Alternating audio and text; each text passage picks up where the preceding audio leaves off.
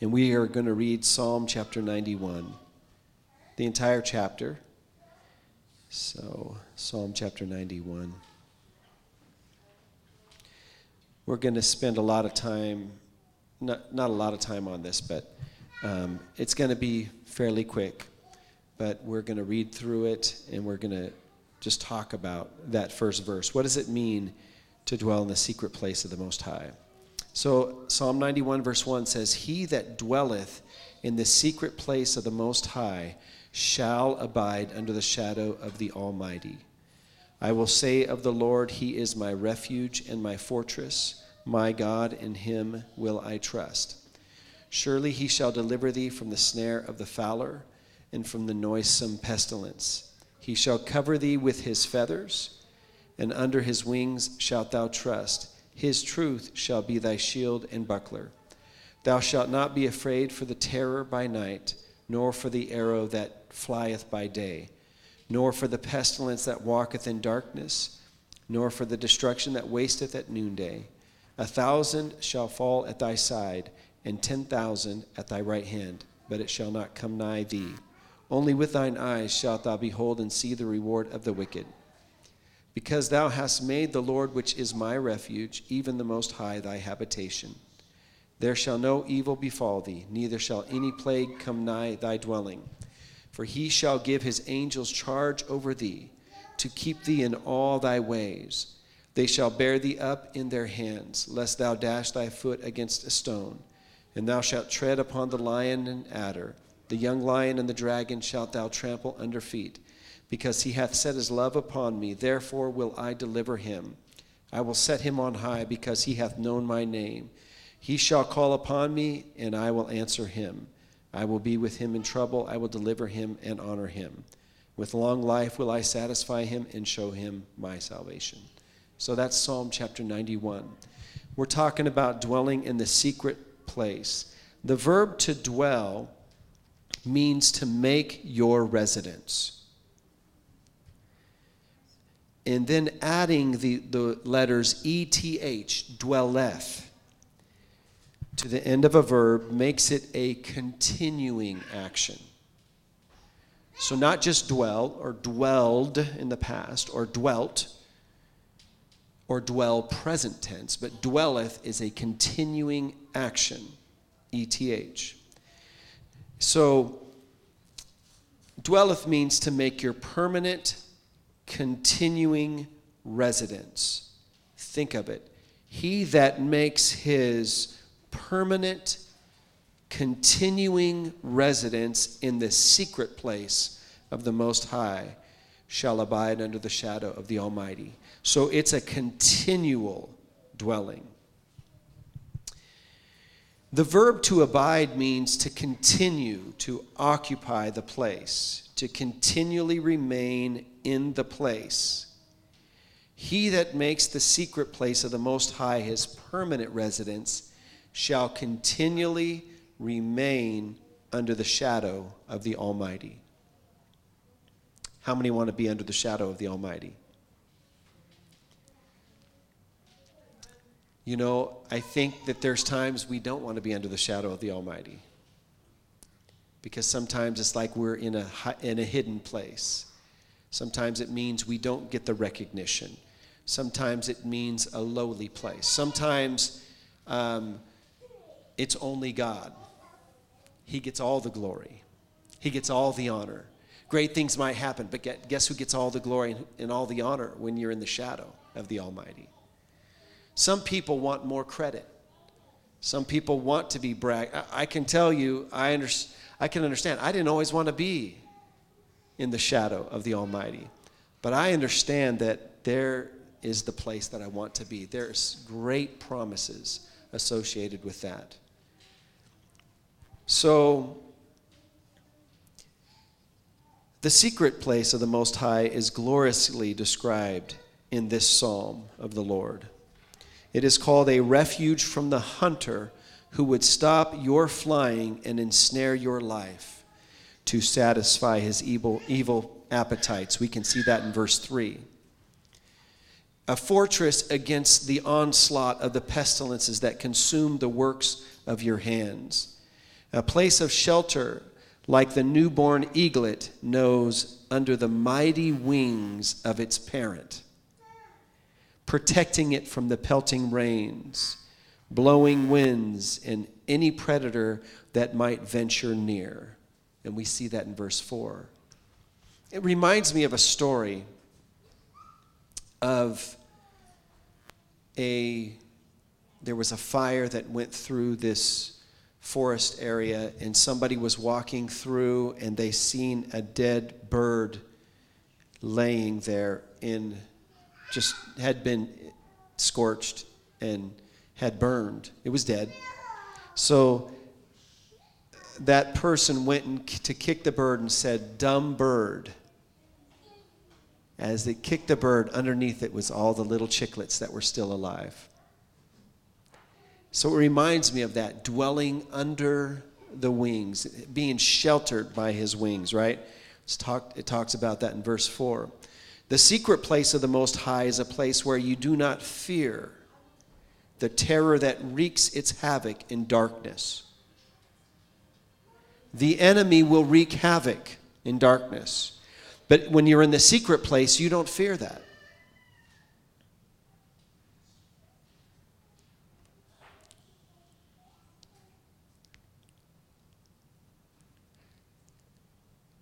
Got quiet. You could hear a pin drop.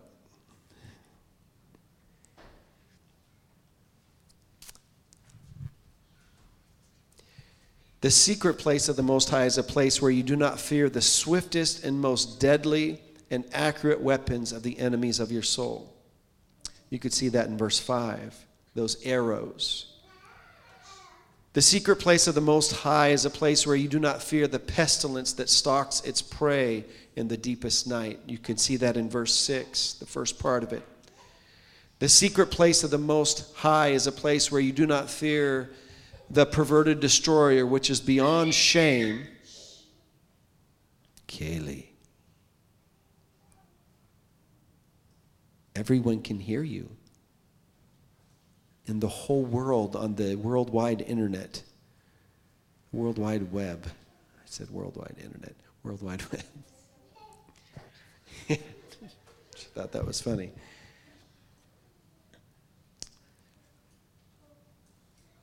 So the secret place of the Most High is a place where you do not fear the perverted destroyer, which is beyond shame and has the audacity to commit its evil even in the broad daylight.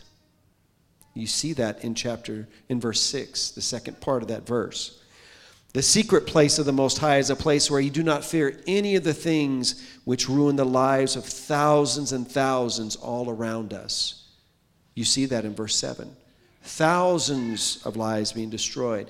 You do not fear them from within the secret place because you know they cannot reach you there. They cannot entwine their life-sucking tentacles around your soul. You are safe if your permanent dwelling place is the secret place of the Most High.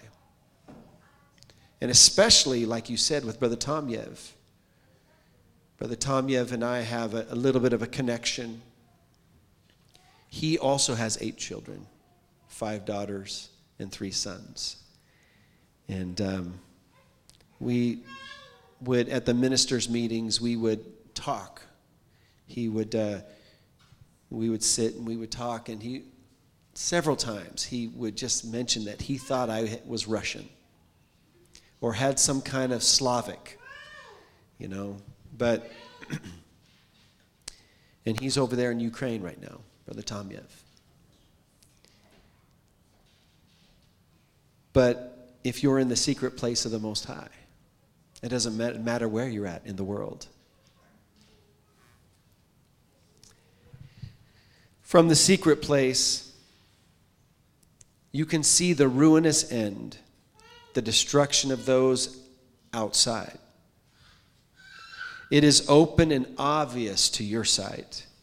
And the vision of it may distress your heart because you know how needless it is. How many times do you see people, their lives are destroyed, and you thought, man, if they only applied God's principles, they wouldn't have to go through that.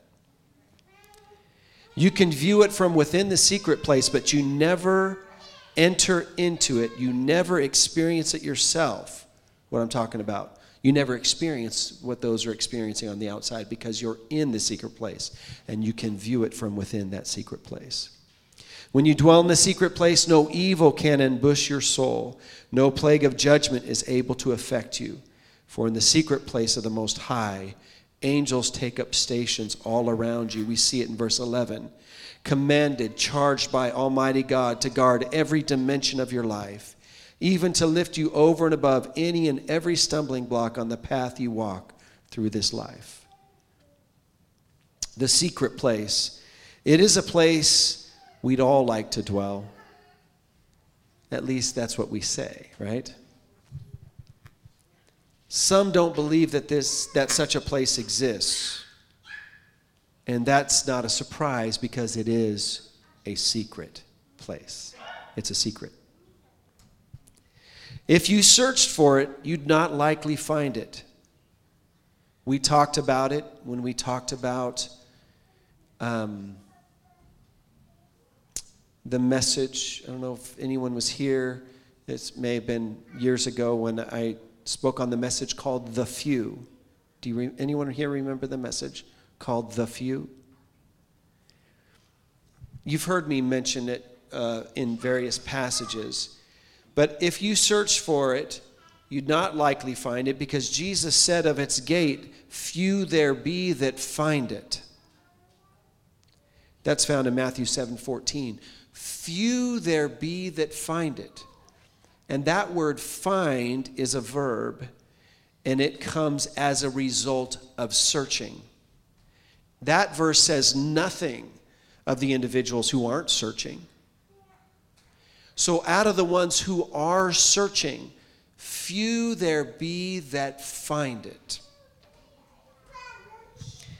So that verse doesn't say anything about those who never search. They are lost. But he spoke of those who make the effort to discover the entrance to the secret place and said, few there be that find it.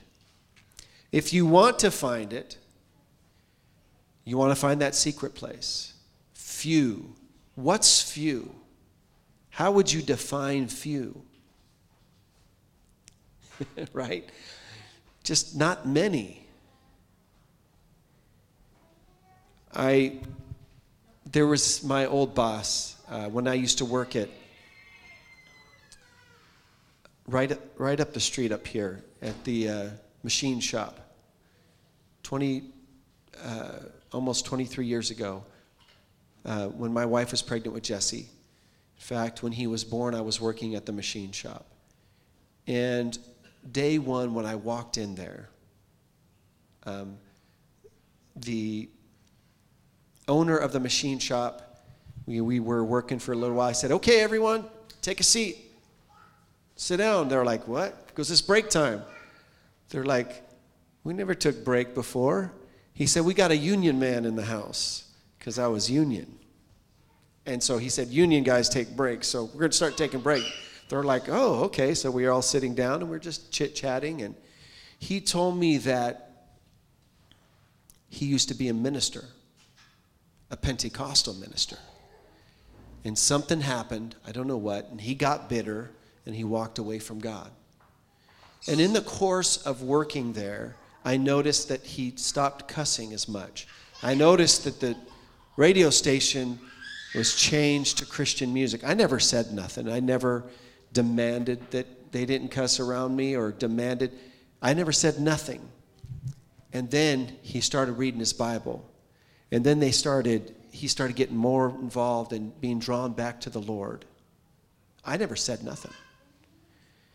So I seen him at the farmer's market. He had a booth. He was really big into beekeeping. And he has he's got a ton of beehives. Hey, girls, listen up. He's got a ton of beehives. And his company's called Coloma Gold. And so I went over to his booth and I said, hey, how you doing? And we started talking scriptures. He said, you know, I'm out there, I'm listening to preaching, I've got my headphones on, and just me and the bees, you know, just collecting the honey. And he said, you know, I really believe that we're going to be surprised at who's in heaven. I said, rather, I think we'll be more surprised at who's not there. Because there's a lot of people we think are good people, but this is a very difficult entrance to find. Few there be that find it. Shh.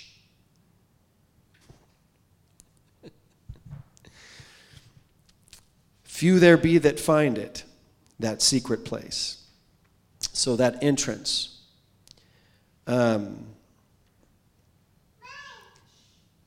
If you want to find it and you want to go in, then you might not have the ability to go in. Jesus said, many will seek to enter and shall not be able. So very few find it. And out of those few, there's few that are able to enter. Now, do you remember? Anyone remember talking about this? The few? So you're going to need some help. The help of the one whom God has graciously taken there and who has faithfully taken up permanent residence there. It's a secret place. You've heard about it in word and song, by deeds, by life, and upon rare and precious occasions by death. With all the witnesses, it was and it is still a secret place to most of you. So, if you hear and obey, you can get in.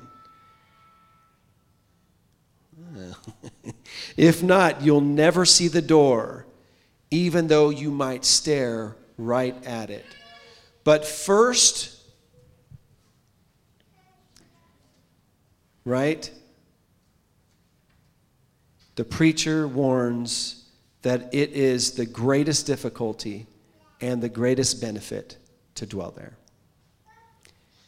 Taking up your permanent residence in the secret place of the Most High, great benefit. Otherwise, you'd not be able to count the cost, and you must count the cost. It's expensive.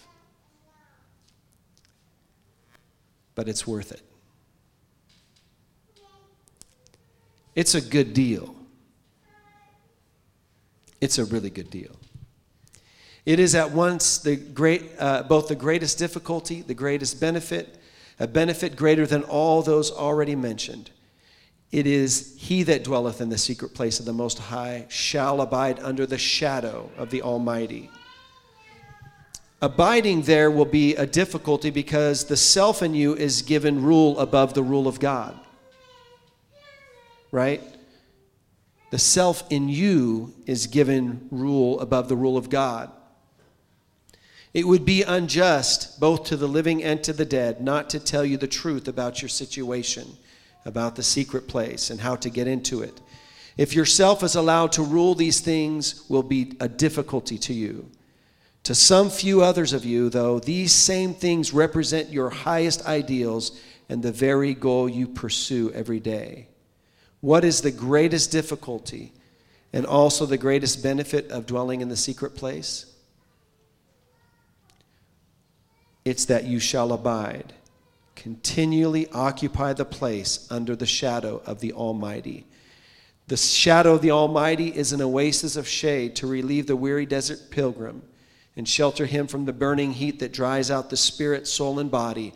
But it is also the place where you are hidden in the shadow of Jesus, where all the beauty of your features is dimmed and hard to see because the glory of his nearness.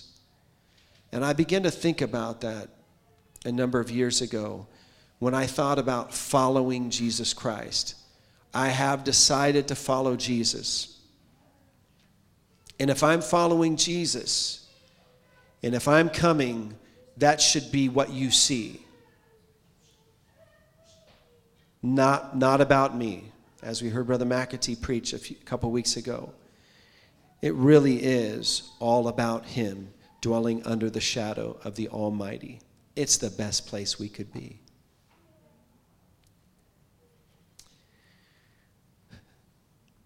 It's where all the qualities of your personality are overlaid with the humility and the meekness of Christ. It's where the very force of your life and its meaning are lost in the manifestation of the Holy Spirit of God. Under the shadow of the Almighty, abiding there, never getting away from it, always playing second fiddle to Jesus. Living your life in his life. Having your life hid with Christ in God. Your own self in all its glory, but also in all its shame, always decreasing, becoming less and less significant. As John the Baptist said, I must decrease. He must increase. When he realized who Jesus really was, John the Baptist was very popular during his day, but he said, I've got to decrease. He was the voice of one crying in the wilderness, prepare ye the way of the Lord, make his path straight. I've got to decrease. He's got to increase. So, walking in his shade, unable to achieve any glory of your own, because it is all going to him in whom is no darkness, there's no variableness, neither shadow of turning, to always and ever glorify him in the presence of others, but even more in his presence. Less of me, more of him. This is the goal and purpose of lives of all who will not compromise. Compromise removes you from the secret place. Compromise moves you out and keeps you from even knowing that you are out of that place. You can believe that all is well, that you are in the secret place, but be out of it and blind and lost. The true people of God will not compromise the doctrine or the standards of the secret place. And when they die, they all go where we all only hope we will go. They abide in the shadow of him who is the light that no man can approach unto. They see him as he is. They become like him. It says, we shall be like him, right, when we see him as he is. They so want you to know their Jesus from the inside the secret place. Acknowledge, number one, this is how you can get there. This is how you can have that entrance opened up to you. It's found in 2 Peter chapter 1, but I'm going to give you the summary. Number one, acknowledge Jesus Christ to be your only God, as well as the Savior of the souls of men. Number two, you need to confess your fallen, sinful condition, your desperate need of saving, but also his marvelous ability to save you. Number three, seek to discover and know the will of God for your life. By study of Scripture, by prayer, and hearing the foolishness of preaching. Number four, commit yourself to obeying the truth as it is revealed, not in the creeds or traditions of men, but in the Word of God. Number five, wash away your sins, calling upon the name of the Lord Jesus Christ in true biblical water baptism. Number six, receive the indwelling presence of his Holy Spirit, which is manifested by your speaking praises unto our God in the tongues of men and the tongues of angels. Number seven, join yourself with the fellowship of God's people in living a life of uncompromising righteousness and brotherly kindness. And the last one is be a loving witness of the Lordship of Jesus Christ. Dwell in the secret place. What does God say about the proud, and what does God say about the humble? Anyone know?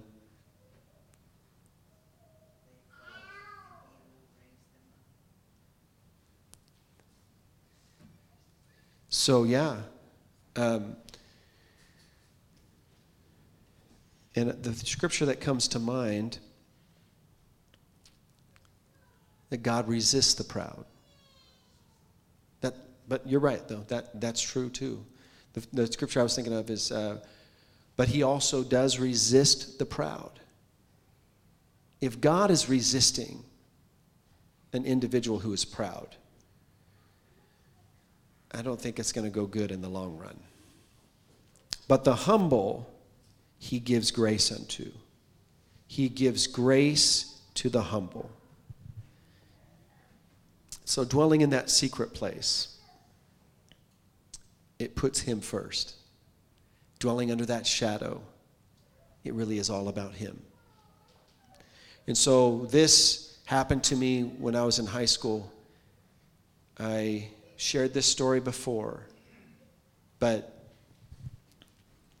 as I was running in track, I was running the 200, and I was coming around, and I was running at Sac State, and they had that all-weather track, and it was kind of a hot day.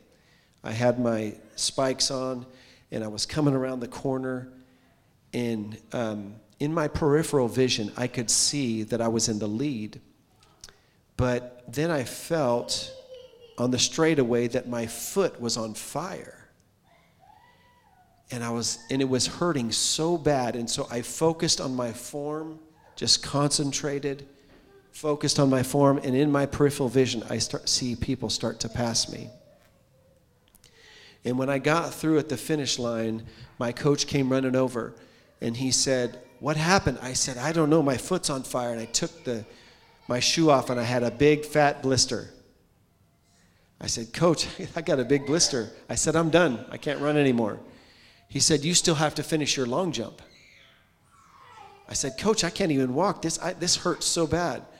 He said, "You have to finish your long jump. I'll go get you some moleskin." So he went and got me a little moleskin, put it over the top of that big blister. And you know how much that helped? Not at all. So I had that on and my foot was still hurting. It was still on fire. And I walked over to the long jump pit, and I just knelt down and I prayed. I said, "Lord, I can't do this. My coach says I need to do this. This is too painful for me. But if you'll help me, you get all the glory. Because obviously this ain't on my strength. In my weakness, right, he can be made strong." So I went and lined up at my mark, and I had my spotter, and I ran and I jumped. The farthest jump I've ever jumped. I never jumped a farther jump before or after. And I told the Lord that I would give him the glory. In our weakness, he can be made strong. When we humble ourselves, God can do great things through us, but he does resist the proud. And he that dwells under the shadow of the Almighty puts himself second to him. Amen. And I think that's going to be enough. Next week we'll be talking about the rich young man. And in some ways it's sad. He went away grieved. But we'll be talking about that next week. Amen. Brother Sharam.